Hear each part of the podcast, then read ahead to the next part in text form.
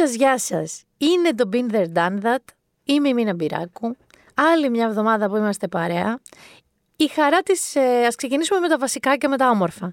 Η χαρά της προηγούμενης εβδομάδας, με τη δίκη της χρυσής αυγής, συνεχίζεται, διότι βγήκαν οι ποινές, ε, μπορεί να μην καλύπτουν με την έννοια ότι πολύ θα θέλατε πολύ παραπάνω, έτσι, αλλά σύμφωνα με τις εισηγήσεις, τους δόθηκαν μεγάλες και βαριές ποινές. Δηλαδή, ο Ρουπακιάς πήρε ισόβια και 14, και, ναι, και 14 έτη, ο Μιχαλολιάκος πήρε 13 χρόνια κάθερξη και 6 μήνες, το ίδιο ο Λαγός, το ίδιο Κασιδιάρης, το ίδιο Γερμενής, το ίδιο Παπάς, το ίδιο Παναγιώταρος. Έτσι.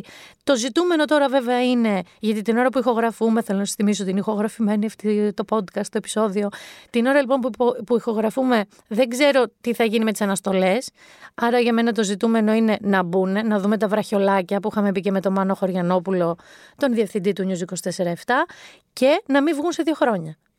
Δηλαδή, εμένα ξέρεις τι μούσκασε. Μούσκασε ότι αυτή η δίκη έχει διαρκέσει κοντά 7 χρόνια.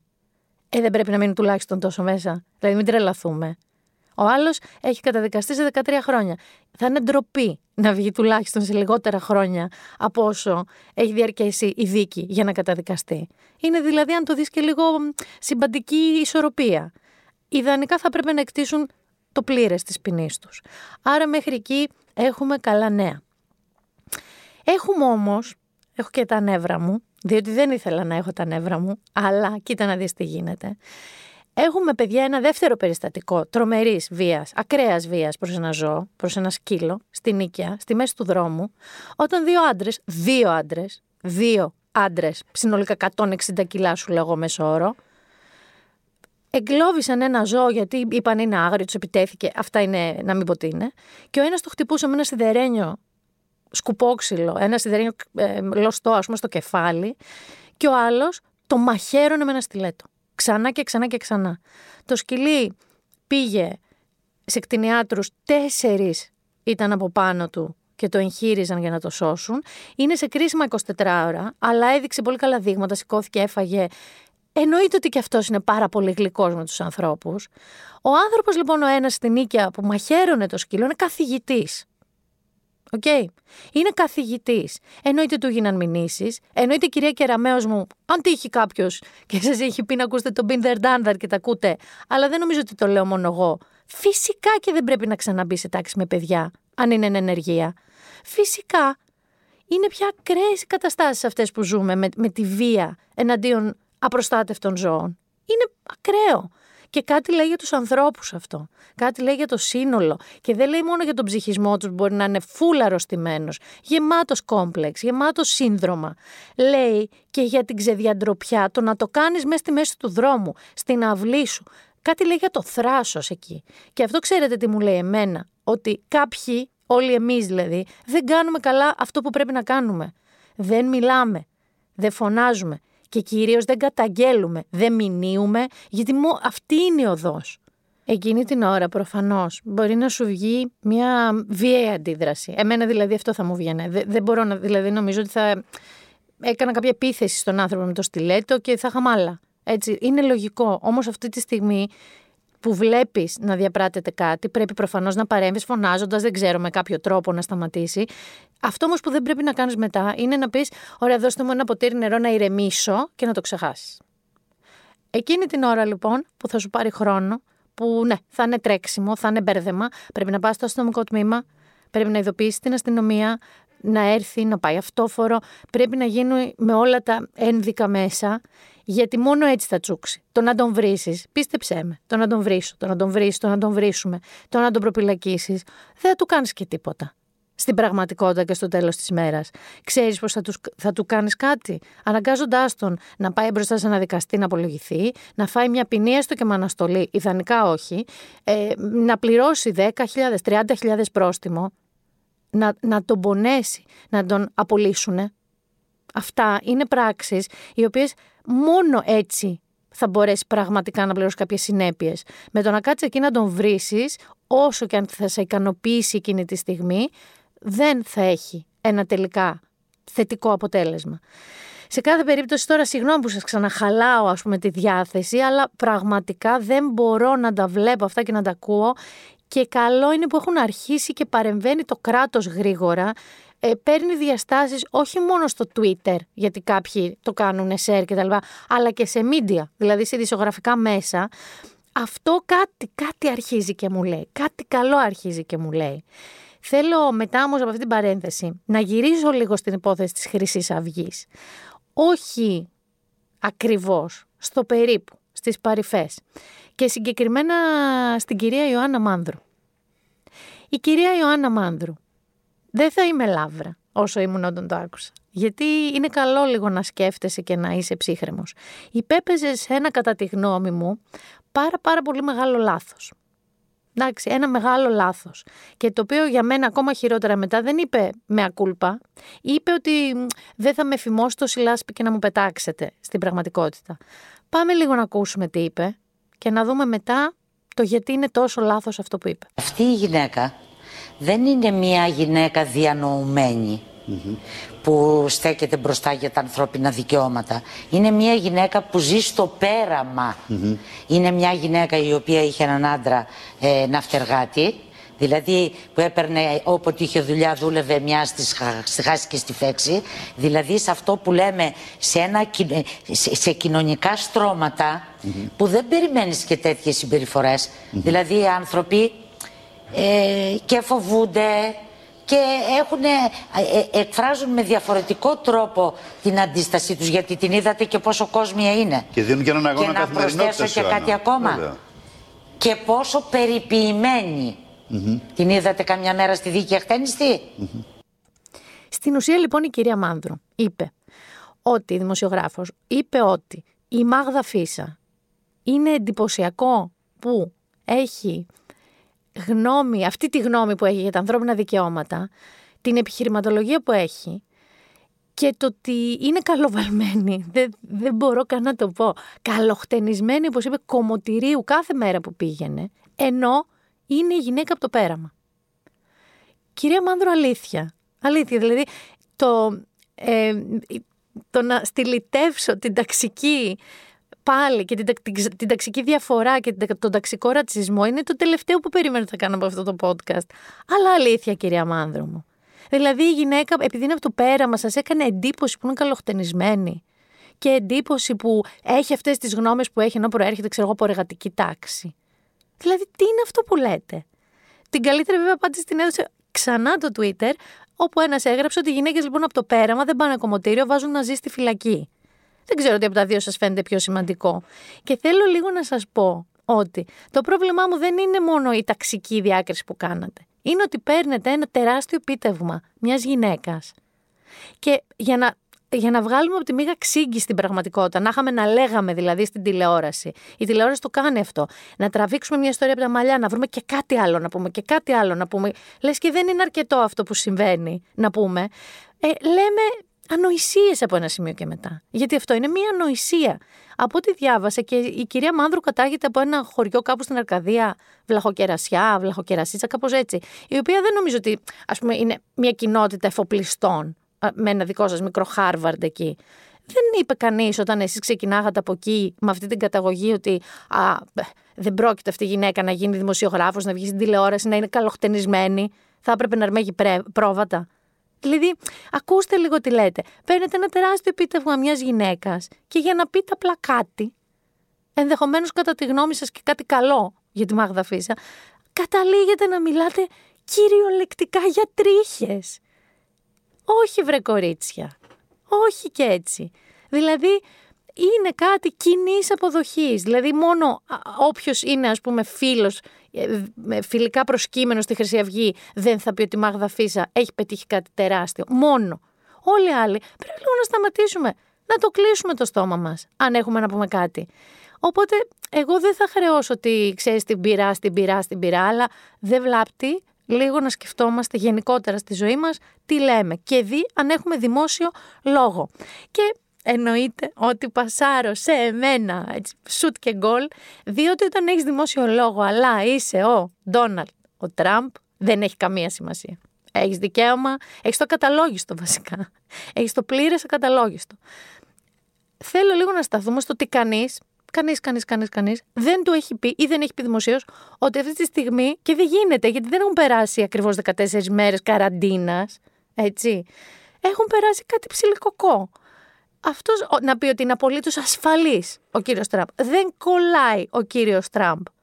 Τώρα μπορεί να, να συναγελαστεί με κόσμο κύριος Τραμπ. Κανείς δεν το έχει πει αυτό. Κανείς, ούτε καν αυτοί οι 18 γιατροί του Κιμ Ιονγκ Ο Τραμπ όμως, επειδή αρχίζει και σφίγγει ο κλειός και έρχεται η 3η Νοεμβρίου, που θα γίνουν οι φανταστικές, οι φανταστικότερες ίσως των τελευταίων ετών Αμερικανικές εκλογές, σου λέει: Εγώ θα κάτσω τώρα να κάνω σοβαρά καραντίνα. By the way, κολλήσαν και το γιο τους, στο μικρό των Μπάρων. Και τι έχει κάνει, έχει πάρει βέβαια σβάρνα και κάνει συγκεντρώσεις, φυσικά χωρίς μάσκα. Τώρα μιλάμε βλακίες. Πήγε λοιπόν στη Φλόριντα για να σας πω γιατί λέει, έχουμε τα καταλόγιστο στο δημοσιολόγο και είπε ότι πρώτον, ότι όχι μόνο έχει αναρρώσει, είναι πλέον και ανίκητος, είναι immune, είναι, δεν μπορεί να ξανανοσήσει, έτσι. Και μετά είπε ότι θέλει να τους φιλήσει όλους, άντρες, γυναίκες, παιδιά, άντρες, γυναίκες, παιδιά, όλους είπε. Θέλω να σας φιλήσω όλους. Θέλω να ακούσετε λίγο το απόσπασμα. And we got to remember, I said it right at the beginning the cure cannot be worse than the problem itself. Can't. The cure cannot be worse. But if you don't feel good about it, if you want to stay, stay. Relax, stay. But if you want to get out there, get out. One thing with me, the nice part, I went through it. Now they say I'm immune. I can feel, I feel so powerful. I'll walk into that audience. I'll walk in there. I'll kiss everyone in that audience.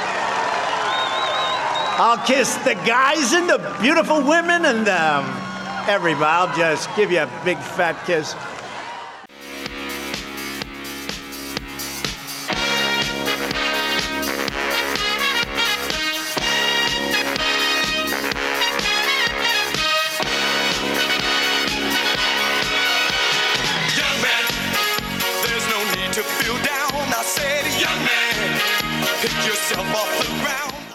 Και όπως ακούσατε και από τη μουσικούλα που έβαλε, αυτό δεν, μπορώ, δεν θα τον ακούσετε να το λέει, αλλά θα σας το περιγράψω εγώ να, ότι το έκανε. Σε μία απόπειρα εκδήλωσης coolness, αφού πρώτα είπε είμαι ο Σούπερμαν, έτσι, και μπράβο μου, και θα σας φιλήσω, θα σας φιλήσω όλους, πέτα μου εδώ ένα, ξέρεις τι. Έχουμε πρόβλημα, ο κορονοϊός επεκτείνεται, θα πεθάνουμε όλοι. Θα πεθάνουμε όλοι αυτό. Λοιπόν, αφού τους είπα αυτό, ότι τέλος πάντων δεν θα πεθάνετε όλοι από μένα, προχώρησε σε έναν, να τον πω, χορό. Γιατί θυμάστε, ο Μπιλ Κλίντον είχε τα σαξόφωνα, ο Μπαρακ Ομπάμα δεν το συζητώ, είναι ο ορισμός του coolness, ότι και να κάνω και σου λέει κάτι πρέπει να κάνω. Και εγώ έρχονται εκλογές. Θα χορέψω YMCA. Και άρχισε και χόρευε, παιδιά. Ούτε καν σαν το μισό ανήμπορο θειό σε γάμους. Χόρευε σαν τη μαμά μου σε γάμους. Δηλαδή χόρευε σαν ε, μια μεγάλη κυρία που σπάει τσίκι τσίκι, που πας λίγο αριστερά, λίγο δεξιά, λίγο γονα, γόνατο τσακίζει, λίγο κάνεις χερίνια, λίγο δεν έχεις κανένα ρυθμό. Είναι κανονικά σαν μια θεία σε γάμο, με την τζαντούλα που δεν την αφήνουν γιατί ξέρω εγώ μπορεί να την κλέψει κανένας δεν ξέρω συγγενής και κάνουν αυτή τη τσαχπινιά με κατά τη γνώμη τους έτσι shake κομμάτια εν το προκειμένο δίσκο, ο οποίος λοιπόν χόρευε, χόρευε, χόρευε, χόρευε ε, και γενικά ήταν σε, σε μια κατάσταση ακαταλόγιστου. Ακαταλόγιστου 100%. Ε, γενικότερα έχει πάρει σβάρνα τον κόσμο, δεν ξέρει κανείς αν κολλάει δεν κολλάει. Ε, έχει αρχίσει και προσπαθεί να μιλάει συνέχεια για fake news, για τα αμερικανικά media, για σκάνδαλα. Ε, προσπαθεί εννοείται να βγάλει σέντρα τον Biden, ε, όλα αυτά, αλλά, αλλά δεν ξέρει ότι στη δική μας εδώ τη χώρα έχει μία έτσι θαυμάστρια που πιστεύω εγώ ότι αν τον έπιθε να αφήσει όπως τη λέει αυτή την άσχημη τη μελάνια και να έρθει σε τα μας θα ζούσε ζωή χαρισάμενη. Δεν έχουμε εμείς προϊστορία σε αποθέωση γραφικών προσωπικότητων και μάλιστα στον πολιτικό στίβο. Δεν θα σας κάνω spoiler, πρώτα θα ακούσετε τι λέει και θα σας πω μετά. Πολύ τα αεροπλάνα. Ήθελα να πάω στην Αμερική να γνωρίσω αυτόν τον άνθρωπο που ήταν. Αυτός ρε παιδί μου, ο ηγέτης, ο ένας, ο μοναδικός, ο ξανθός, με το μαλλί αυτό. Σε έχει μαγέψει ο Τραμπ; ναι, με μάγεψε. Η αλήθεια είναι. Είναι πολύ ηγετικός. Ε, δεν ξέρω, έχει ξεπεράσει και εμένα. Δεν ξέρω, τα κάνει αλήθεια, τα κάνει ψέματα. Ε, με έχει μπερδέψει. Και πραγματικά ήθελα να πάω να τον γνωρίσω και να τον διεκδικήσω από αυτή την άσχημη μελάνια τέλος πάντων. Αλλά τώρα μου αρρώστησε και όλα και αυτός και ξέρεις, πέσαν τα φτερά μου. Είναι. Η ψολέωση ξεχάσαμε. Είναι η Εύη Η Εύη λοιπόν γουστάρει Τραμπ. Δεν είμαι σίγουρη βέβαια, γιατί θα ακούσατε λίγο και το ύφος της. Μπορεί και να τρολάρει. Γιατί κατά την ταπεινή μου γνώμη, η Εύη είναι ένα τεράστιο τρόλ. Είναι τεράστιο τρόλ και το πιστεύω ότι είναι και μέσα από τους τοίχου της. Όμως, παρόλα αυτά, ίσως να κάνει την πιο ανθρωπιστική πράξη στη σύγχρονη ιστορία και να πάρει τον Τραμπ από την Αμερική που τους έχει τερματίσει και να τον φέρει εδώ. Μην ανησυχείς, Σόζοντα. Δεν ξέ... Μπορεί να. Μην, μην ανησυχείς, γιατί λέω και βλακίες. Άμα γίνει πρόεδρος Δημοκρατίας εδώ και σου πούν κάποια στιγμή και δεν τον ψηφίζουμε. Αλλά αν τον κρατήσει η Εύη στο σπιτάκι της με την πισίνα της και όλα καλά και ωραία, ο κόσμος θα είναι πιο ασφαλής και το περουκίνι του θα είναι δροσερό και άνετος στην πισίνα του. Εύη είμαι μαζί σου. Έφυσα είμαι μαζί σου. Εύχομαι ο Τραμπ να καταφέρετε να συναντηθείτε, να τα βρείτε, να αφήσει αυτή τη μελάνια και να έρθει εδώ, να το ζήσετε. Και μια και λέω για Τραμπ, θα μείνω σε μία ακόμα κυρία της Αμερικής. Λοιπόν, πρόσφατα πέθανε η Ruth Bader Ginsburg, η οποία είναι δικαστής στο ανώτο δικαστήριο τον είπα, μια συγκλονιστική γυναίκα, άλλο ένα, άλλη μια γυναίκα σύμβολο γιατί έχει δώσει και έδινε άπειρους αγώνες για την ισότητα των γυναικών με τους άντρες και για την ε, ικανότητα, τον, τη δυνατότητα των γυναικών να είναι σε θέσεις ισχύως και σε κέντρα λήψης αποφάσεων και να έχουν τα δικαιώματα που πρέπει να έχουν, αλλά γενικά για όλους τους ανθρώπους.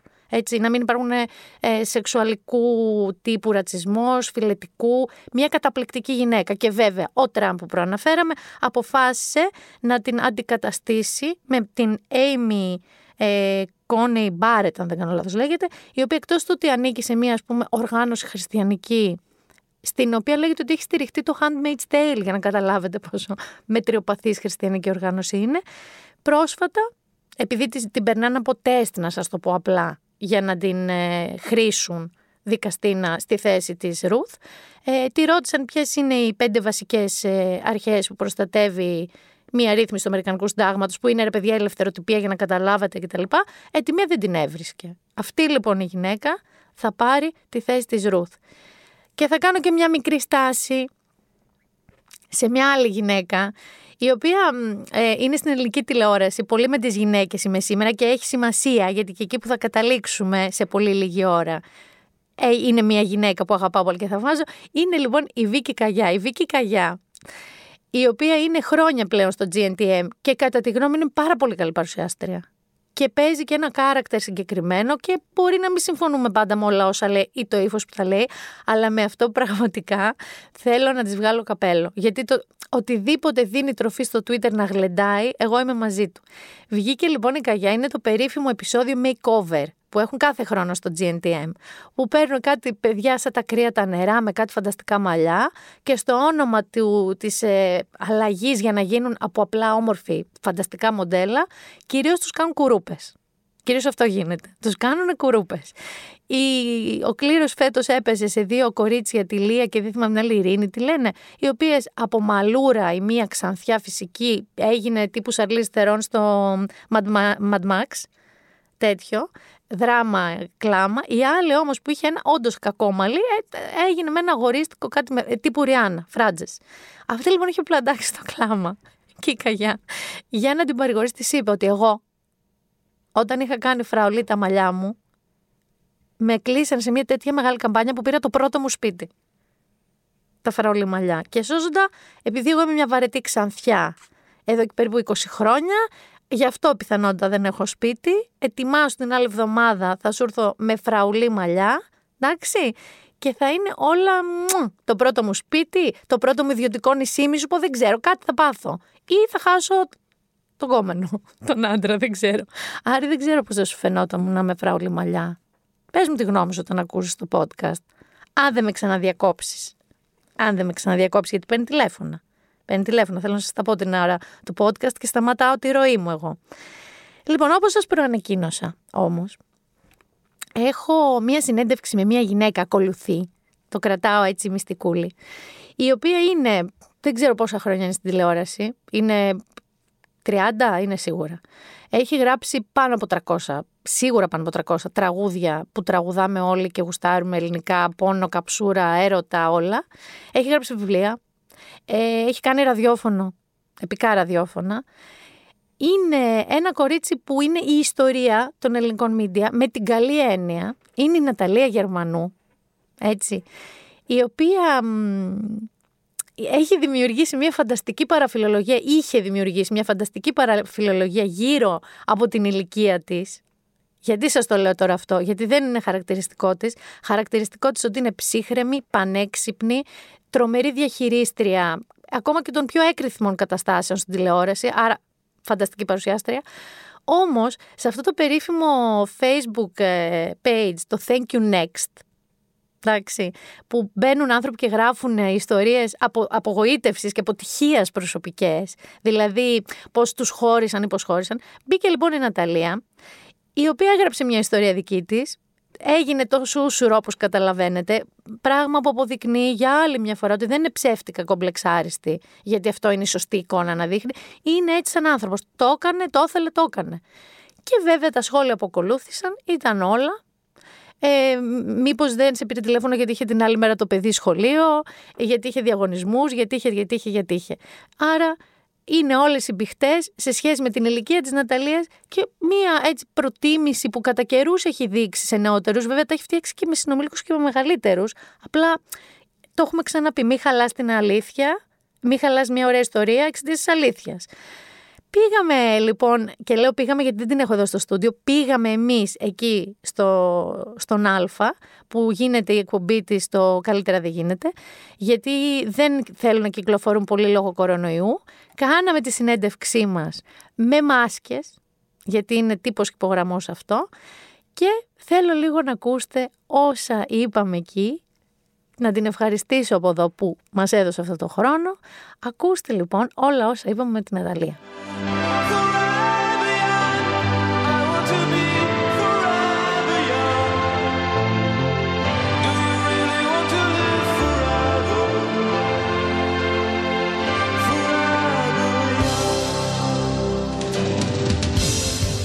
Λοιπόν, σε υποδέχτηκα με Forever Young Γιατί για 95 κρατιέσαι πάρα πολύ καλά.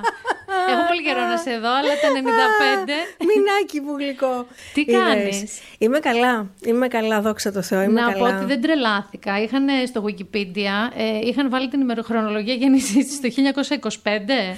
Ε, στο Wikipedia νομίζω μου έχουν περάσει από όλες τις χρονολογίες πιθανές και απίθανες. Από 1849 έχω δει. έχω δει κάτι χρονολογίες που ουσιαστικά θα έπρεπε να είμαι αντικείμενο μελέτης. Ε, δηλαδή... Σαν αυτούς τους Ινδού που λένε 300. Μπράβο.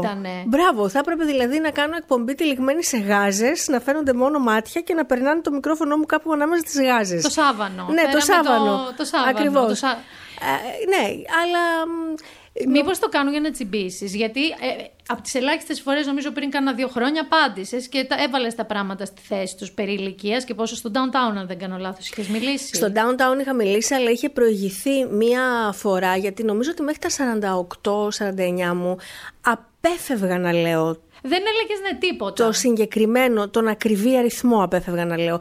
Είχα την επίγνωση ότι αποκλείεται κανείς να πιστεύει ότι είμαι 30 ή 34 ας πούμε γιατί όταν έχεις ξεκινήσει ε, και κάνεις πράγματα στην τηλεόραση και στο ραδιόφωνο εντάξει υπάρχουν και άνθρωποι που μεγαλώνουν μαζί σου μπορούν να γυρίσουν το χρόνο πίσω και να πούνε κάτσε ρε παιδί μου αυτή όταν έκανε το Mega Star δεν μπορεί να ήταν 12 Δεν ήταν τσιγκάνα σε γάμο Ναι αποκλείεται Οπότε να τα βάλουν λίγο κάτω, να κάνουν προσθέσεις αφαιρέσεις, περίπου να φανταστούν πάνω κάτω πόσο είσαι. Παρ' όλα αυτά απέφευγα και με πολύ διακριτικότητα και οι άνθρωποι που μου παίρνανε συνεντεύξεις κατά καιρούς δεν λέγανε ποτέ πόσο χρόνο είσαι στα μούτρα μου. Ε, κάποια στιγμή λοιπόν όταν έκανα την παρουσίαση του, του βιβλίου που, που είχα γράψει ε, το 2013 νομίζω όταν δεν κάνω λάθος το καλοκαίρι είχαν έρθει κάποιοι δημοσιογράφοι στην παρουσίαση του βιβλίου και δεν ξέρω πώς μου ήρθε βρε μήνα και το ξεφούρνησα χωρίς να έχω κάνει πρόβα, χωρίς να το έχω σκεφτεί και είπα, εξέτε εγώ τώρα είμαι και 49 χρονών. Ήτανε το μυστήριο, ξέρεις, του, σαν το μποζόνιο στο ΣΕΡΝ. Το βρήκαμε. Είδα έξι μαρμαρωμένα πρόσωπα απέναντί μου. Ε, παγώσαν τα μικρόφωνα, κρυστάλλωσαν οι κάμερες ε, του τύπου κοιταχτήκαν, το είπε, το είπε, τα άκουσες κι εσύ, το είπε, το Ναι, και είπανε τόσο είμαι. Να Αυτή σε είναι η ρωτήσω ηλικία μου. κάτι. Τρόλαρες. Πιστε... Δηλαδή, εγώ έχω την αίσθηση. Όχι, έχω την αίσθηση, το βλέπω. Δεν έχεις η ελληνική τηλεόραση και όπως και όλες τις τηλεοράσεις του κόσμου, στην οποία είσαι από; Είμαι από το 1992. Ωραία. Ναι. Έχει κάποιες νορμούλες. Ναι. Δηλαδή, ή είσαι μανουλίτσα με τα παιδάκια σου, τον αντρούλη σου κτλ. Ή είσαι σεξι και χειραφετημένη, αλλά μέχρι ένα σημείο που ξανά είσαι μανουλίτσα με τον αντρούλη σου και τα παιδάκια σου. Υπάρχουν νορμούλες. Δεν ήσουν ποτέ σε καμία από αυτές, όχι με παντιέρα, ότι σας φτύνω στα μούτρα και είμαι εγώ Όχι, πάνω όχι, στα όχι, τρία. όχι. Με έναν απολύτως φυσικό τρόπο, ότι ε, εγώ είμαι έτσι, έτσι είναι η ζωή μου. Άρα έχω την αίσθηση ότι από ένα σημείο και μετά που ξεκίνησε η παραφιλολογία της ηλικια πιστεύω ότι τρόλαρες. Δεν μπορώ να φανταστώ ότι είχες θέμα. Ίσως είχα και λίγο ανασφάλειες μεγαλώνοντας. Δηλαδή εγώ την, α, την κρίση, την, την κρυσάρα που λέμε την ηλικιακή, που ίσως τη βιώνουν αρκετές γυναίκες. Δεν θα πω όλες. Όλες τη βιώνουν ε, με τον ένα ή με τον άλλο τρόπο. Μπορεί, μπορεί και όλες. Εγώ την πέρασα εκεί λι- γύρω στα 42-43. Δεν ήταν ούτε στα 30, δεν ήταν ούτε στα 40 που λένε πολλές γυναίκες. Εγώ γύρω στα 42-43 ένιωσα να φεύγει λίγο η γη κάτω από τα πόδια μου και να λέω τι γίνεται τώρα; Δηλαδή τώρα από εδώ και πέρα τι κάνουμε, μετράμε αντίστροφα, αντίστροφα δηλαδή αρχίζουμε να λέμε πλησιάζουμε προς το μισό αιώνα ζωής και εκεί έφαγα τεράστια Έκανες απολογισμό και έφαγες τεράστια. Δηλαδή, εγώ θυμάμαι γιατί και εμένα τότε, δηλαδή εμένα δεν μου συνέβη στα 40, ούτε τώρα ας πούμε που κλείσα στα 45, μου συνέβη γύρω στα 42. Γιατί όμως, γιατί άρχιζε να παγιώνεται κάπως η ζωή μου. Δηλαδή, η δουλειά μου, άρχιζε να σκέφτομαι ότι τώρα αρχίζει και ήδη νιώθω κουρασμένη από τη ζωή, γιατί οι δουλειές μας είναι πολύ έντονες. Ε, η σχέση μου, το, το ότι επέλεξα να μην κάνω παιδί. Ήταν πολλές αποφάσεις μαζί που τρενά και φεύγανε τσίκι τσίκι. Μπορεί να ήταν και αυτό. Μπορεί να έκαναν ένα απολογισμό υποσυνείδητο. Ε, μετά άρχισε να μην μου αρέσει ο εαυτός μου αυτό που έβλεπα στον καθρέφτη και άρχισα να κάνω κάτι απίστευτες ε, τρέλες, στιλιστικές και ε, εμφανισιακές με αποτέλεσμα να μου αρέσει όλο και λιγότερο. Λάθος μαλλιά, λάθος μακιγιάζ, λάθος ρούχα, ε, να φοράω κάτι υπερβολικά σεξι που δεν ήταν του στυλ μου και του, του χαρακ... όχι του χαρακτήρα μου, του, τη- της ιδιοσυγκρασίας μου αν θέλεις. Και τώρα που κοιτάω πίσω και τα βλέπω λέω ε, αποκλείεται. Ενώ οι άντρες τι κάνουν, παίρνουν μια Χάρλεϊ, ένα κάμπριο, Μπράβο, ρε, βάζουν ένα εσύ. σκουλαρίκι, και γελάει ο κόσμος. Και ξαναγίνονται 30. Και ξαναγίνονται 30 κατά την ταπεινή τους γνώμη, γιατί δεν ξαναγίνονται 30 και τέρμα. Ε, η αλήθεια είναι, και θέλω, είναι η επόμενη ερώτησή μου, ε, όλο αυτό με την εμφάνισή σου. Ναι. Το οποίο και εγώ ε, είμαι από τους πρώτους που κάθομαι και πιάνω το λυρί κάτω από το Ναι, λαιμό ναι, που ναι. κρέμασε, τραβιέμαι να δω πώς θα ήμουν. Έχει να κάνει με τη δημόσια εικόνα σου, γιατί κακά τα ψέματα, αλλιώς γυρνάω εγώ σπίτι μου και λέω πω πω με συχαίνομαι και νιώθω χάλια σήμερα και δεν θα πάω πουθενά, ή και αύριο ή δεν ξέρω και ένα μήνα. Και αλλιώς ένας άνθρωπος που είναι κάθε Σαββατοκύριακο, κάθε μέρα, ανάλογα με τη χρονιά, σε μια κάμερα, με όλους στο σπίτι να μπορούν να κρίνουν Ναι. ότι μεγαλώνει, ότι υπάρχινε, ότι ε, ναι, έκανε. ναι, ναι. Είναι ζόρι. Είναι, είναι λίγο. Δεν ξέρω να στο απαντήσω αυτό γιατί δεν μπορώ να φανταστώ, πιθανόν και να έχεις δίκιο. Δεν ξέρω πώς θα ήμουν αν ήμουν μια Αναταλία που θα ζούσε σε ένα πολύ ωραίο κτήμα στα Κύθυρα, δεν θα είχε καμία επαφή με τις κάμερες, αν θα άφηνα τον εαυτό μου τελείως, τελείως, τελείως, ξέρεις, παρατημένο στη φυσική ροή του χρόνου χωρίς να κάνω το παραμικρό τσίμπημα στο μέτωπό μου, χωρίς να βάλω καμία κρέμα στη μούρη μου, χωρίς να βάλω κανένα extension στα μαλλιά μου, καμία βλεφαρίδα ψεύτικη, τίποτα, τίποτα, τίποτα. Δεν ξέρω πώς θα ήταν. Νομίζω ότι ίσως παίζει ρόλο το γεγονός ότι ε, ενδόμηχα θέλουμε να έχουμε την αποδοχή αυτού που βρίσκεται στο σπίτι και μας βλέπει.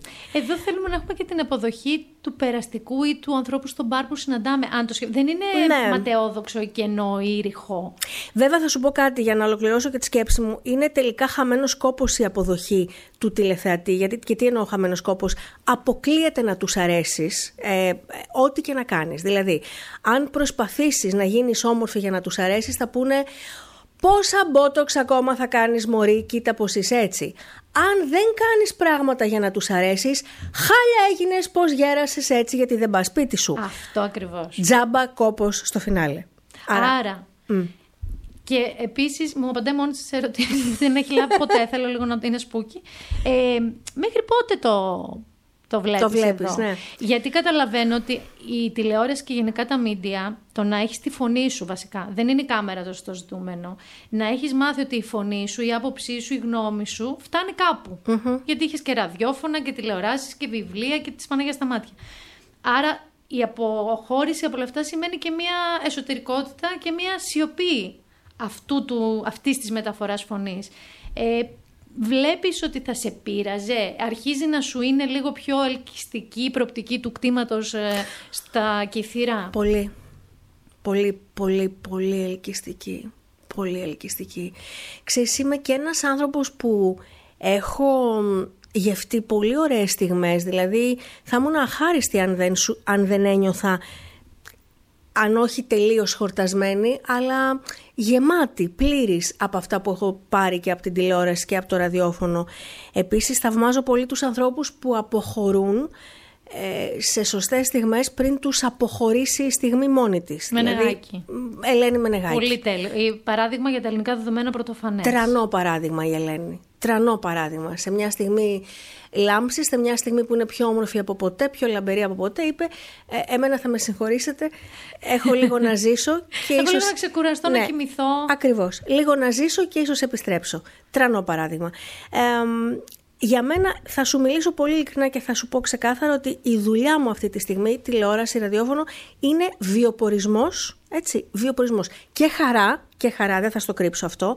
Είμαι, ανήκω στην τυχερή κατηγορία ανθρώπων που κάνουν ένα επάγγελμα που τους κάνει ευτυχισμένους, που τους γεμίζει και τους δίνει πολύ μεγάλη χαρά, αλλά δουλεύω γιατί με τα χρήματα που βγάζω πληρώνω τα έξοδά μου, το δάνειο του σπιτιού μου, τους λογαριασμούς μου, τα πάντα όλα μου. Δεν έχω δηλαδή αυτή τη στιγμή που μιλάμε την πολυτέλεια να πω ε, και τώρα break. Ναι. Ευελπιστώ όμως να την έχω ε, σύντομα για να ξεκουραστεί και ο κόσμος, να, να βγουν και νέα πρόσωπα και να κάνω κι εγώ αυτό το όνειρο που έχω ρε παιδί μου, που το όνειρο είναι γράψιμο, θάλασσα, κήπος με σκυλιά. Τα- Εντάξει, έχεις περιγράψει το δικό μου, απλά γάτες βάλε εμένα στους Γάτες, εσύ Βάλε σκυλιά γάτες. εγώ, ναι, οκ. Ερώτηση τώρα. Η... Τα μέσα στα οποία δουλεύεις και στα οποία ε, ο- εγώ λέω ότι η δική μας η γενιά ή θα καταλήξουμε να δουλεύουμε με πι, με περπατούρα, γιατί καμία σύνταξη ποτέ, ή θα ζούμε κάτω από γέφυρες χαρτόκουτα, γιατί επίσης καμία σύνταξη ποτέ. Είναι όμως, ενώ είναι τρομερά εξοντοτική ψυχολογικά, γιατί εκτίθεσαι. Εκθέτεις, όχι προσω... ε, εμφανισιακά, τις ιδέες σου. Τα πιστεύω σου και υπάρχουν φορές που δεν θες. Υπάρχουν φορές που δεν θες να μιλήσεις σε κανέναν, αλλά στην τηλεόραση πρέπει Ναι, να ναι, πεις ναι. κάτι. Ε, μ, θεωρείς όμως ότι είναι και ένας από τους λόγους που σε κρατάει relevant, όχι προς το κοινό σου, προς την εποχή, προς τα ενδιαφέροντα, ή θα το έκανες ούτως ή άλλως; Γιατί σου έρχεται τώρα η πασούλα σε λίγο. Ναι. Ρε παιδί μου υπάρχουν ε, το TikTok, παράδειγμα. Ναι. Αν δεν ήσουν στην τηλεόραση και στο ραδιόφωνο, θα είχες ασχοληθεί με το τι είναι το TikTok; Μπορεί και να μην είχα ασχοληθεί. Μπορεί και να μην είχα ασχοληθεί. Ε, δεν είναι μια, ένα είδος νεότητας αυτό; Είναι, ναι, σε κρατάει, σε κρατάει σε μια εγρήγορση, σε κρατάει σε μια επαφή με την επικαιρότητα. Ε, μπορεί να μην είχα ασχοληθεί καν και με το Instagram τώρα που το σκέφτομαι. με βάζει σε μεγάλες σκέψεις. Δηλαδή, μπορεί να είχα περιοριστεί στο Twitter, που είναι για μένα α, τ- το- μακράν το αγαπημένο μου μέσο Επίσης. κοινωνικής δικτύωσης. Ναι. Επίσης. Ε, γιατί υπάρχει λόγος και όταν υπάρχει λόγος εγώ νιώθω το δέλεαρ, νιώθω το ότι έχω κάτι κοινό να πω με τους ανθρώπους. Άρα λοιπόν ναι, σε κρατάει σε μια επαφή με την α, επικαιρότητα, σε κρατάει σε μια επαφή, πώς λένε οι θείες, εγώ θα κάτσω τώρα εδώ με τους Με, νέους. την, νεο- με την νεολαία. σε κρατάει στο τραπέζι με την νεολαία. Ακριβώς. Δεν μου λες κάτι τώρα, γιατί εντάξει, μόνη μου το έστρωσα, μόνη μου θα σουτάρω. Thank you next. Ναι. Έχει μια λογική με το narration, με την αφήγηση, γιατί ήταν μια αφήγηση και Ναι. πάρα πολύ ξεκαρδιστική, το διάβασα. Ε, τώρα είσαι η Ναταλία Γερμανού. Ο ιδρυτής του είχε πει ότι περιμένουμε και τη στιγμή που κάποιος πιο επώνυμος άνθρωπος θα μπει να γράψει την προσωπική του ιστορία και ήταν η Ναταλία Γερμανού που πήρε την παρθενιά αυτής της θεωρίας του Δημήτρη Κανέλη που έχει Ναι, φτιάξει το Thank ναι. You Next. της, πρώτον της έπιασε και πήγε εκεί. Ναι.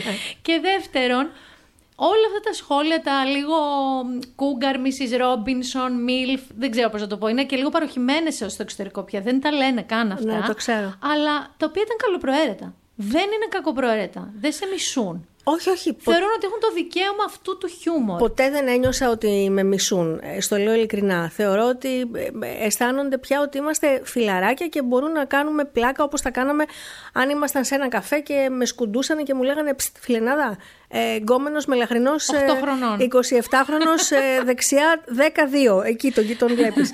Ε, δεν αισθάνθηκα ποτέ ότι με μισούν. Θα ήμουν αιμονική αν πίστευα και ότι ο κόσμος αυτός μπορεί να έχει μίσος ή εμπάθεια κτλ.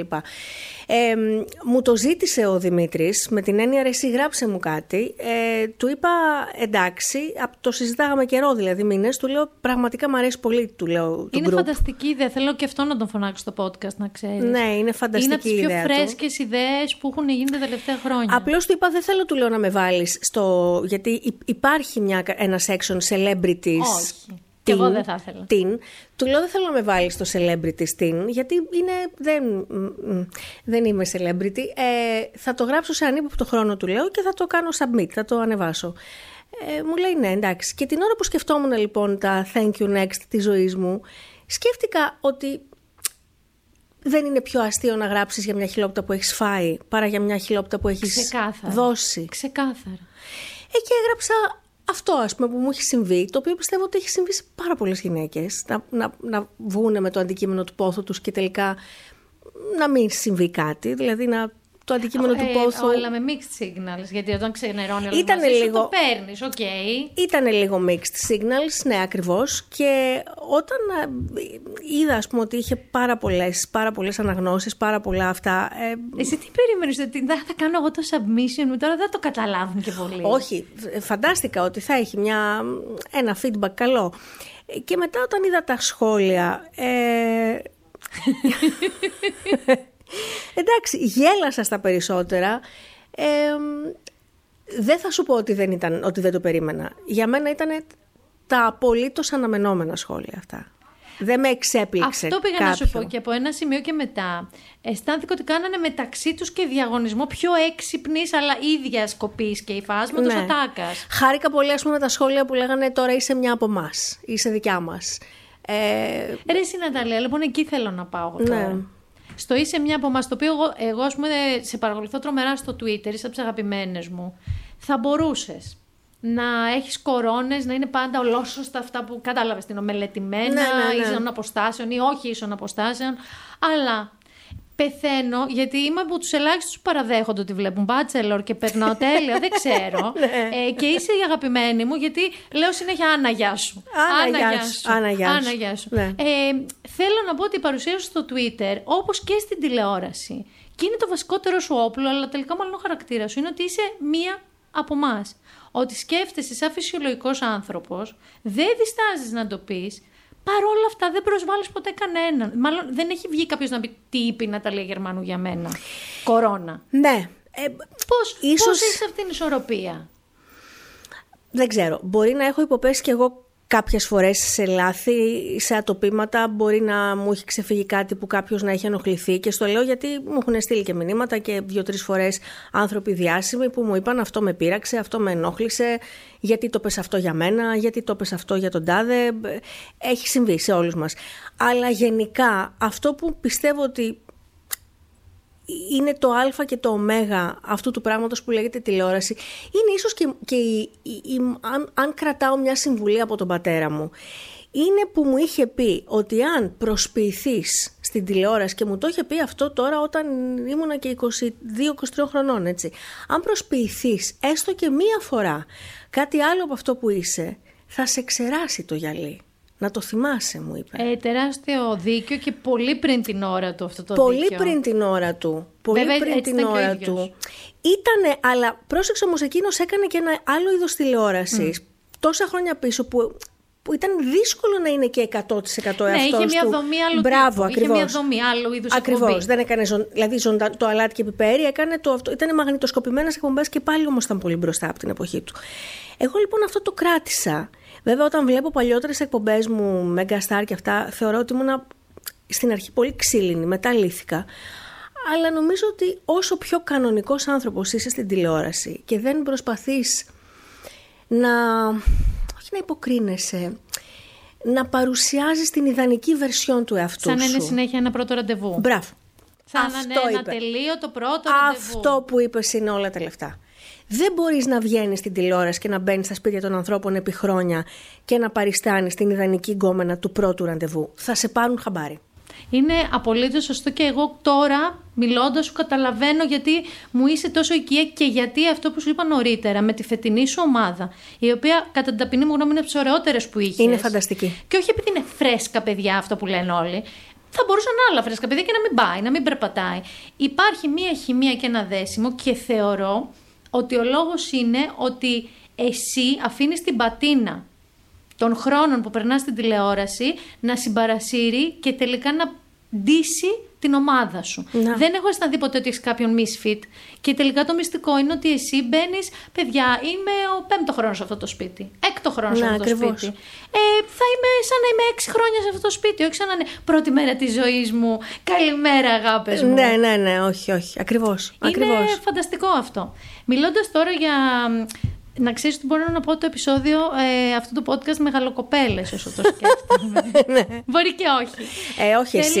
Τι λες, μου, ωραία. Ναι. Εγώ, εμένα είπαν μεσόκοπη, όχι εσένα. Μεσόκοπη. Μεσόκοπη, μου στείλανε Μεσόκοπη. μήνυμα τι θες, Μωρή Μεσόκοπη. Μωρή Μεσόκοπη. Πάτε σε Μωρή Μεσόκοπη. Μες, οι μεσόκοπες και η περίληψη τότε, αν έχουμε τέτοιες. Ε, Ζω με έναν. Α, ωραία, θαύμα. Τέλεια, ναι. Έχουμε. Αυτός και αν είναι που δεν το δεχόμαστε. Δεν το- είμαστε, Ω, είμαστε ένα βήμα πριν ε, καινούρια τατουάζ. Ξέρεις, το... δε- Αλλά του λέω: Έχεις κρίση μέσης ηλικίας. Εγώ μου λέει.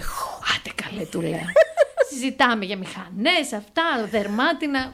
Θα τα δεις, δεν είναι. Θα, τα- θα τα βγάλω εγώ αυτά. Θέλω λοιπόν να σε ρωτήσω. Ε, ποια είναι ένα, δύο, πέντε, δεν με νοιάζει πόσο, μπορεί να είναι ένα. Πράγματα που αισθάνεσαι too old for this.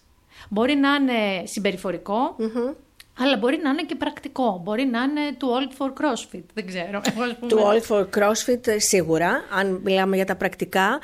Ναι, υπάρχουν πράγματα, ας πούμε το πολύ μ, ντάπα ντούπα και ξενύχτη πια δεν, και δεν νομίζω ότι είναι ακριβώς σωματικό που δεν το σηκώνω, δεν το σηκώνω πια εγώ δηλαδή. Δεν σου λέει κάτι.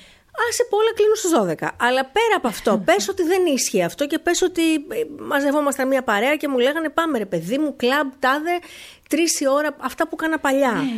Τέσσερις η ώρα βγαίναμε, μετά πηγαίναμε για κρέπες, μετά πηγαίναμε κουλούρι εφημερίδα στην Ομόνια, μετά σπίτι.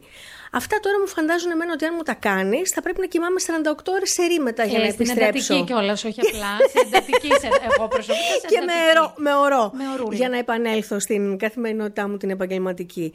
Είμαι πολύ μεγάλη πια για τόσο, τόσο φασαρία. Ε, είμαι πολύ μεγάλη για extreme sports, για τέτοια πράγματα κτλ. Είμαι πολύ μεγάλη για να έρχομαι σε επαφή με ανθρώπους που μ, έχουν ανάγκη για αποδιαρκή επιβεβαίωση. Έτσι. Έχεις, σου έχουν προκύψει αρκετοί τέτοιοι στη ζωή σου; Αρκετοί. Έχεις ε, πληρώσει τα χρέη σου σε Τα αυτό έχω το πληρώσει είδος; τα χρέη μου. Τα έχω, α, βέβαια όμως για να είμαι δίκαιη ε, απέναντι σε σένα και απέναντι σε όσους μας ακούν, ε, έχω υπάρξει κι εγώ ένας άνθρωπος που για μεγάλο διάστημα απαιτούσα διαρκή επιβεβαίωση. Άρα λοιπόν πλήρωσα κι εγώ το χρέος μου. Το κάρμα που λένε ήρθε και μου έφερε αυτούς τους ανθρώπους για να πληρώσω κι εγώ, να πληρώσουν κι εκείνοι. Και είμαι και πολύ μεγάλη για να συνεργάζομαι, να μ, συνυπάρχω και να συναναστρέφομαι με ανθρώπους που είναι τοξικοί, που είναι κουτσομπόλιδες, που είναι ιντριγκαδόροι, που είναι μπουρουμπουρου μπουρουμπουρου. Και όπου έχω πια την πολυτέλεια και στη δουλειά μου και στη ζωή μου, να τους πετάω σαν την τρίχα από το ζυμάρι. Αυτό είναι, συγγνώμη, είναι τρομερά απελευθερωτικό. Όχι με εκδικητικό τρόπο ότι φύγε μακριά, αλλά τύπου ε, η άβρα μου, Ναι, αν ακριβώς. λέμε ενεργειακά, είναι καθαρή, ήρεμη Ναι, ναι, και ναι, ναι, διάφανη. ναι, ναι, ναι. Πες μου δύο κατακτήσεις που σου έχουν έρθει με τις δεκαετίες ε, και είσαι πολύ περήφανη για αυτές τις κατακτήσεις. Μπορεί πάλι να είναι χαρακτηριστικά, ε, χαρακτήρας. Ε, αυτοσυγκράτηση. Ήμουνα ένα άτομο εξαιρετικά ευερέθιστο και που νευρίαζα πάρα πολύ εύκολα και μα- έχω μάθει να το ελέγχω αυτό. Έχω μάθει να έχω ψυχραιμία σε καταστάσεις που απαιτούν ψυχραιμία. Άρα αυτό για μένα είναι μια πολύ μεγάλη κατάκτηση. Και μ, αγάπη της ανεξαρτησίας. Άρα να μην τη φοβάσαι, Να την αγαπώ κιόλας. Δηλαδή, να την θέλεις. πέρασα πολλά χρόνια ε, προσωπική ζωής έχοντας την προσωπική ζωή της μαϊμουδίτσας. Κλαδί, κλαδί, κλαδί, αφήνουμε το ένα κλαδί, αρπάζουμε το άλλο. Ε, δεν αφήνουμε το κλαδί αν δεν δούμε ότι υπάρχει ο επόμενος, Ναι, ο ναι, οποίος ναι. μας περιμένει, τον αρπάζουμε και μετά χωρίζουμε τον προηγούμενο. Και έχουμε παριστάνουμε κιόλας ότι καλά έμεινα και μόνη μου κάποιους μήνες. Και, μήνες, τέσσερις μέρες Ναι, για είμαι- μένα είμαι ήταν... τόσο σαν εσένα σχεζάκιας. Α, Ναι. Αυτό λοιπόν το κατέκτησα, α, να μπορώ να περνάω μεγάλο χρονικό διάστημα με την Ναταλία και να περνάω και ωραία. Τι είχα πάντα πορεία. Γιατί εγώ πάντα σε βλέπω στη τηλεόραση, στο ραδιόφωνο, διπλά ένα στούντιο. Ε, τι κάνεις μες στη μέρα σου με την Ναταλία. Δηλαδή, τι είναι πράγματα που σου αρέσει. Μαγειρεύεις, διαβάζεις, βλέπεις Διαβάζω, διαβάζω πολύ, βλέπω και σειρές. Ένα βιβλίο, μια σειρά που έχεις ξεχωρίσει τελευταία; Περπάτα. Διάβασα Ή που του. συχάθηκες; που συχάθηκα, ναι. Όχι, όχι. Διάβασα το Καριδότσουφλο του Ιαν Μακιούν και μου άρεσε πάρα πολύ. Είναι βιβλίο που το τέλειωσα και πρόσφατα και το αγάπησα πάρα πολύ. Α, μ, σειρά που είδα το Criminal ήταν και μου άρεσε πάρα Το πολύ. UK. Το UK. Το UK το καινούριο. Α, μ, διαβάζω, βλέπω και σειρές. Ε, περπατάω πολύ, κάνω βόλτες α, χωρίς προορισμό, ξέρεις. Ωραίο. Του τύπου πάω μια βόλτα. Βγαίνεις μόνη σου, ήσουν ποτέ αυτό το είδος. Να πας μόνη σου σινεμά; Αυτό δεν θα το κάνω. Κι εγώ. Δεν ξέρω γιατί. Δεν μου βγαίνει, δεν νιώθω Δεν- άβολα. δεν- Ναι.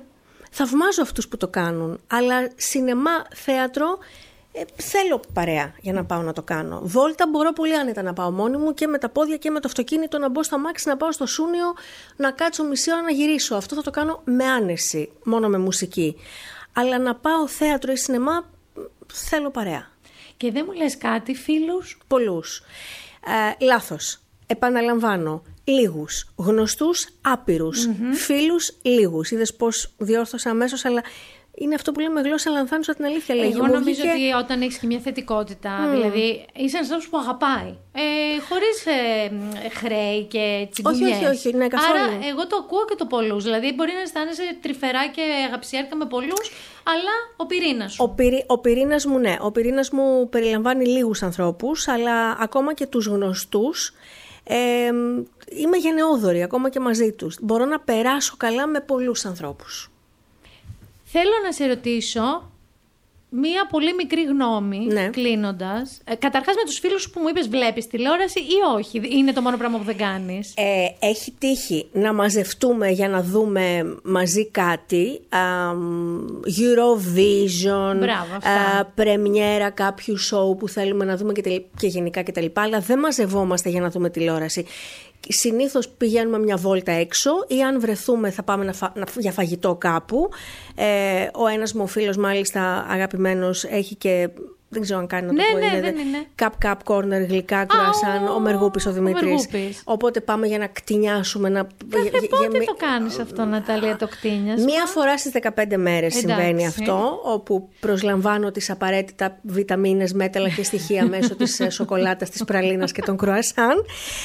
Ε, και συνήθως πιο πολύ μαζευόμαστε για να μιλήσουμε για πράγματα εκτός δουλειάς. Δηλαδή να κάνουμε αυτό το detox που λένε. Ωραία. Αποτοξίνωση, αποφόρτιση. Ωραία, δεν θα σου κάνω εγώ τώρα πολύ detox. Μετά. άμα Ωραία, θες. Ωραία, ωραία. Θέλω λίγο να σε ρωτήσω, σαν παλιοκαραβάνα Ναι. της τηλεόρασης, Ναι. εμ, για την αναγέννηση αυτής της χρονιάς, η οποία είναι από εκεί που πραγματικά γίναγε στα κανάλια και φεύγαν αυτά τα οι θυμονιές του Wild Wild West. δεν έβλεπες τίποτα. Γύρναγες κανάλια, έβλεπες Ναι. θυμονιά και άλλα ghost towns. Ναι. Τώρα ξαφνικά Χαμός. ε, είναι κόντρα σε όλες τις ζώνες γιατί υπάρχουν πάρα πολλές εκπομπές serial, reality, show, ε, εκπομπές Σαββατοκύριακου, πρωινά, μεσημερινά τι έγινε; Επειδή κλειστήκαμε σπίτι είπανε το ξαναανακαλύψαμε οι άνθρωποι την τηλεόραση οι τηλεθεατές εννοώ Νομίζω πως ε, είναι μια, μια αφύπνιση των, ε, καναλαρχ- των διευθυντών προγραμμάτων μάλλον, των καναλιών ότι ναι πρέπει να, να βάλουμε καινούργια προϊόντα στην αγορά γιατί αυτό που συνέβη στη διάρκεια της καραντίνας δεν είναι ότι ο κόσμος ανακάλυψε την τηλεόραση είναι ότι ο κόσμος ανακάλυψε τις πλατφόρμες. Στη διάρκεια της καραντίνας ο κόσμος ανακάλυψε το Netflix, την Nova, την Cosmote, το Fox TV και όλα αυτά τα πράγματα. Ανακαλύπτοντάς τα λοιπόν, ένα τεράστιο μέρος του, του τηλεοπτικού κοινού και μεριδίου μετακόμισε στις πλατφόρμες. όλα τα κανάλια, όλες οι εκπομπές φάγαμε ένα χαστούκι πάρα πολύ μεγάλο, το οποίο μας έριξε από τα 19 και 20 που είχαμε συνηθίσει, στο 15 και 14 στην καλύτερη περίπτωση. Ο άλλος ήταν σπίτι του και λες, κάτσε ρε, γιατί δεν με βλέπει. Σπίτι του ήταν. Και αυτό το βλέπεις αν αναλύσεις του πίνακες τηλεθέσεις, γιατί όλοι έχουν μετακομίσει στο The Others. Και το The Others είναι οι πλατφόρμες. Άρα λοιπόν αυτό έκανε τα κανάλια να βάλουν νέο υλικό στο πρόγραμμά τους. Αυτό σημαίνει reality, ε, Bachelor, Big Brother και έρχονται κι άλλα από ό,τι ξέρω και πιο σκληρά και πιο τρομακτικά. Talent. Talent, βεβαίως, The Voice, talent shows και άλλα πολλά.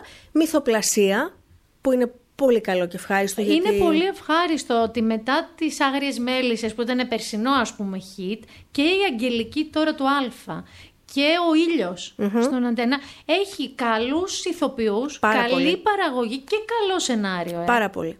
Πάρα είναι, πολύ. Μου είχε κάνει εντύπωση. Εγώ ελληνική σειρά παίζει να έχω να δω, ούτε θυμάμαι από πότε. Και έχουμε και καινούργια πρόσωπα, βέβαια. Εκεί θέλω να πάω ναι. λίγο. Λίγο θέλω, όχι η κριτική έναν έναν, αν κάποιος έχει ξεχωρίσει, αν αυτό είναι μια καλή και σωστή κίνηση, βγουν δεν βγουν όλοι, δεν θα βγουν όλοι δεν θα πετύχουν όλοι να καθιερωθούν, αλλά σαν κίνηση είναι σωστή, είναι ρισκή. Τι ε, είναι; Είναι σωστή. Ακόμα και το ρίσκο για μένα είναι σωστό. Δεν μπορείς να μένεις για πάντα στην τηλεόραση αν δεν πάρεις ένα ρίσκο. Δηλαδή, τι διευθυντής προγράμματος θα είσαι αν δεν ρισκάρεις; Θα ρισκάρεις, θα τζογάρεις, κάτι θα σου βγει. Είναι ολόσωστη κίνηση. Είναι ολόσωστη κίνηση γιατί θα βγάλεις πέντε στην αγορά, ε, στη χειρότερη δύο θα σου κάτσουν. Εγώ τα παρακολουθώ όλα τα παιδιά. Δηλαδή, τι να σου πω, ακόμα και ο Λαμπρόπουλος με το ράπτη, για, ναι. για μένα νέο υλικό είναι. Γιατί δεν είναι, ναι, ανήκουν πια στην ομάδα του Γρηγόρη, είναι, κάνουν κάτι δικό τους. Και έχετε και άλλη εκπομπή, το stand-up comedy, ας πούμε, που Μπράβο, είναι στις το... παρυφές των media, είναι περισσότερο στα social media. Ακριβώς. Ακριβώς. Ξαφνικά έρχεται με δύο εκπομπές σε όχι prime time, αλλά σχεδόν prime time. Και αυτό γιατί πια αργά βλέπουμε τηλεόραση στην τηλεόραση. Και αυτό μου αρέσει εμένα. Λοιπόν, εγώ θα σου πω ότι ε, μ' αρέσουν τα, τα, τα, θα σταθώ στα κορίτσια, ας πούμε, στα... μιλώντας για την Ηλιάνα, για την Ιωάννα και για τη Δανάη. Ξεχνάω κάποιον από το καινούργια... Νομίζω από κεντρικές όχι. Όχι. Ε, θα σταθώ λοιπόν στα τρία νέα κορίτσια που βγήκανε. Θα σου πω ότι μ' αρέσει που βλέπω φρέσκα, λαμπερά χαμογελάκια από κορίτσια που βουτήξανε με το κεφάλι στα βαθιά Κυρίως η Ιωάννα, ε, η Δανάη πιο πολύ από όλες γιατί είναι ολοκένουργια. Είναι στοίχημα το κανάλι, η ώρα του που δεν είχε παρουσιαστεί, δεν είχε εκπομπή και η ίδια στο να έχει όλο αυτό το στοίχημα πάνω της ως και καινούριο πρόσωπο. Ακριβώς, είναι... ακριβώς. Βουτιά, στον κόρφο βουτιά από τα 20 μέτρα για τη Δανάη και το κολυμπάει μια χαρά. Ε, η Ιλιάνα η οποία δοκιμάζεται πρώτη φορά σε κάτι δικό της ζωντανό και για μένα είναι αποκάλυψη η φυσικότητά της, να η γλύκα της. Ναι. Εάν την έπαιρνα, την πάλιωνα, ναι. την έκανα, της έδινε εμπειρία, μου, μου βγάζει λίγο το δικό σου quality, ότι είναι ο εαυτός της bitches. Ναι. Και sorry, αλλά αυτό είμαι τώρα, αυτό δεν είμαι. μπορώ να κάνω κάτι άλλο, είμαι αυτό. Και είναι πολύ ωραίο αυτό που είναι κατά την ταπεινή μου γνώμη. Ναι, ακριβώς θα συμφωνήσω μαζί σου γιατί επειδή κουτουλιόμαστε και στους διαδρόμους, έχω την προσωπική γνώμη να πω ότι η Λιάννα είναι αυτό που βλέπεις, αυτό είναι.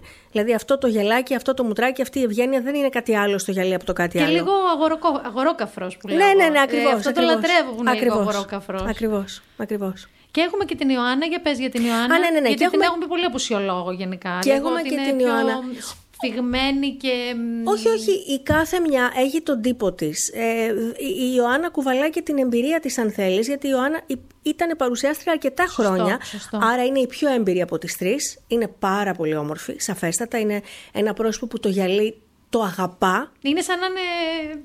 Γι' αυτό. Σαν έτοιμη από καιρό αυτό, που λέμε αυτό, έτσι. Αυτό. Το γυαλί το αγαπά.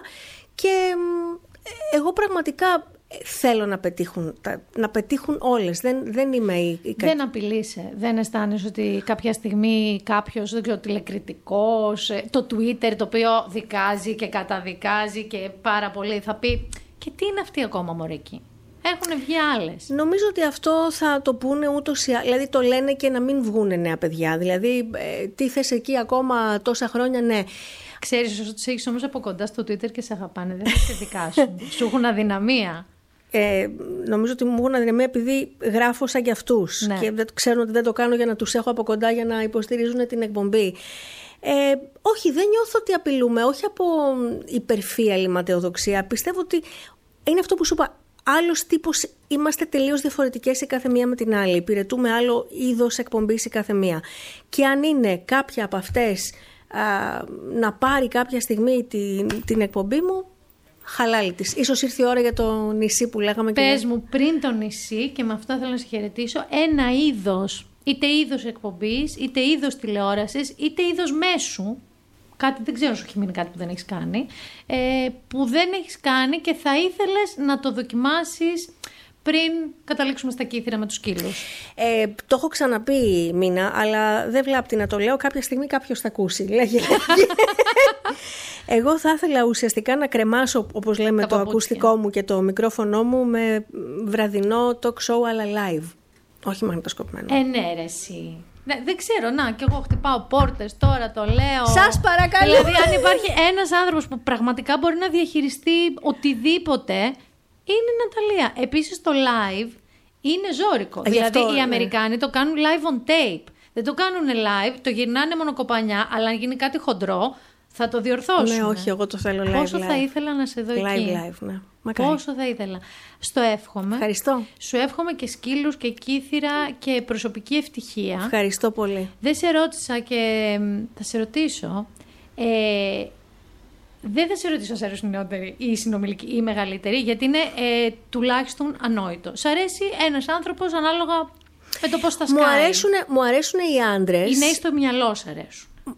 Ναι, ναι, ουσιαστικά γιατί έχω γνωρίσει και άνθρωπο που ήταν 50 χρονών αλλά είχε μυαλό 25 και έχω γνωρίσει αντίστοιχα και 28 που είχε μυαλό 45 τα έχω γνωρίσει το, όλα. Το μυαλό είναι το θέμα. Μου αρέσουν οι άντρες που είναι έξυπνοι, που έχουν καλή ψυχή και που έχουμε πράγματα να μοιραστούμε και όταν μιλάμε. Όχι μόνο Αυτό ερωτικά. Αυτό ήθελα να σου πω. Δηλαδή, εμένα, αν με ρωτάς και ισχύει το ίδιο για άντρες και γυναίκες, αν έχεις μια διαφορά 30 ετών δηλαδή στην ουσία μία γενιάς. Ε, είναι πάρα πολύ δύσκολο να έχεις κοινέ προσλαμβάνουσες χιούμορ, ιστοριών, εμπειριών. Ναι. Είναι λίγο δύσκολο να, κατα... να καταλάβει ο ένας τον άλλον. Είναι σαν δύο άνθρωποι που μιλάνε διαφορετική γλώσσα. Περίπου. Ακριβώς, ακριβώς. Άρα, εγώ δεν θεωρώ ότι είναι κατάπτυστο ηθικά αυτό. Απλώς εμένα, ας πούμε, λόγω κόντους να ξέρεις, που κατά καιρούς με έχουν φλερτάρει, ναι, με μπερδεύουν για. Ειδικά αν δεν φορώ τα κούνη, ότι αυτή είναι μικρούλα. Από ξανθούλα, μικρούλα αυτό. Δεν έχω κάτι να πω. Ναι. Μετά από λίγη ώρα. Εκεί αρχίζει το ζόρι. Όταν δεν έχεις κάτι κάνω να πεις. αυτό, να νιώθω εγώ ότι άλλος μου μιλάει για TikTok. Δεν ξέρω, υπάρχουν ακόμα πιο νέα TikTok από το TikTok, θέλω να ξέρεις. Ναι. Και εγώ να είμαι, να του λέω, θυμάσαι χαράλαμπε. δηλαδή, κάπως. Εντάξει, γιατί να βάλω τα χεράκια μου να βγάλω τα ματάκια Σωστό. μου. Αυτό θεωρώ ότι είναι το μόνο πρόβλημα στις διαφορές ηλικιών και κανένα άλλο. Και μπορεί να τα βρω μια χαρά με έναν 60χρονο. Και να είναι τέλεια. Θα σου ευχηθώ λοιπόν προσωπική ευτυχία. Ευχαριστώ. Ε, και άλλες κατακτήσεις στο χαρακτήρα σου, γιατί ε, είναι φανταστικό. Ναι, και αυτές δεν σταματάνε. Έχει και άλλες σίγουρα. Είναι υπέροχο. Ε, να φύγεις όταν θες εσύ ή να μην φύγεις αν δεν θες. Εγώ εδώ είμαι να σε βλέπω. και κάθε μα κάθε μα κάθε ευτυχία. Τη Αλήθεια χάρηκα, το λέω. Τη χάρηκα πάρα πολύ την κουβέντα μας, να ξέρεις. Πάρα και πολύ. εγώ. Και ε, σκεφτόμουν ότι ήταν πάρα πολλά χρόνια που έπρεπε με κάποιο τρόπο να έχει γίνει. Έγινε σε podcast. Να η καινούργια γενιά. Η νέα να γενιά. οι μεγαλοκοπέλες στο podcast κορίτσια και αγόρια.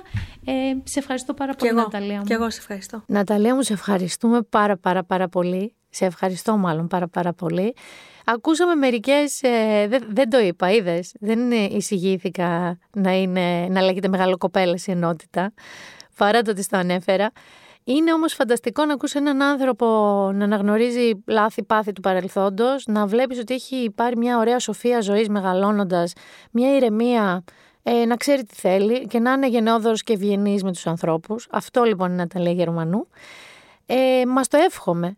Γιατί πραγματικά, αν δεν μαθαίνεις τίποτα μεγαλώνοντας. Ρε παιδί μου, υπάρχει αυτή η θεωρία που λένε ότι α, θα γίνεις. Ε, δεν θέλω να πω μπιπ γερό. Κατάλαβες τι εννοώ. Ότι θα γίνει γεροπαράξενος, γεροπαράξενη. Δεν ξέρω τι. Η πραγματικότητα είναι ότι πλέον με το μυαλό, με την ενημέρωση, με όλα αυτά που έχουμε, πρέπει μεγαλώνοντας να γινόμαστε πιο σοφοί, πιο ήρεμοι, πιο ψύχρεμοι και καλύτεροι. Και η Ναταλία μας δείχνει το δρόμο. Της το ευχήθηκα για τα κύθρα, της το ξαναεύχομαι.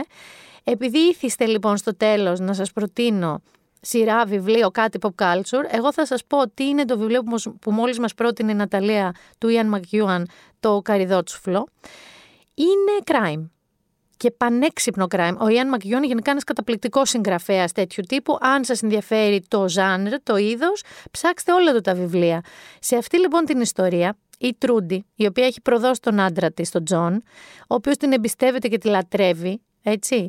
Ζει λοιπόν στο ε, σπίτι της, στο... με τον, που κανονικά είναι του άντρα της, ένα πανάκριβο έτσι λονδρέζικο townhouse. Ε, Όμως ο άντρας της δεν είναι εκεί. Στη θέση του είναι ένας μπανάλ, ο Κλοντ, αυτός με τον οποίο είναι, και προσπαθούν μαζί να στήσουν ε, μια δολοφονία. Κάτι απλό και καθημερινό. Να οργανώσουν τη δολοφονία. Υπάρχει όμως ένας μάρτυρας που δεν το περιμένουμε, ο οποίος το νοιάζει το αποτέλεσμα αυτού του πλάνου της Τρούντι και του Κλοντ. Και βέβαια είναι το εννέα μηνών έμβριο, όχι παιδί, που βρίσκεται στην κοιλιά της Τρούντι. Πρόκειται για μια αστυνομική ιστορία υπομένη και ειδωμένη από μια τελείως απροσδόκητη πλευρά. Οπότε η Αν Μακιούαν Καριδότσφλο, πρόταση Ναταλίας Γερμανού, εγώ το ακούω και θα το πάρω να το διαβάσω. Ήταν το Been There Done That.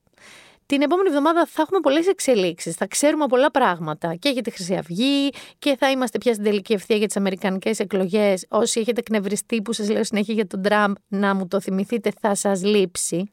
Θα σας λείψει. Μετά θα έχουμε να λέμε εδώ για τηλεόραση, για τα δικά μας. Εδώ, κοντοχωριανά. Σας φιλώ πολύ. Πίντερ Ντάν Δατμίνα Μπυράκου. Ραντεβού την επόμενη εβδομάδα.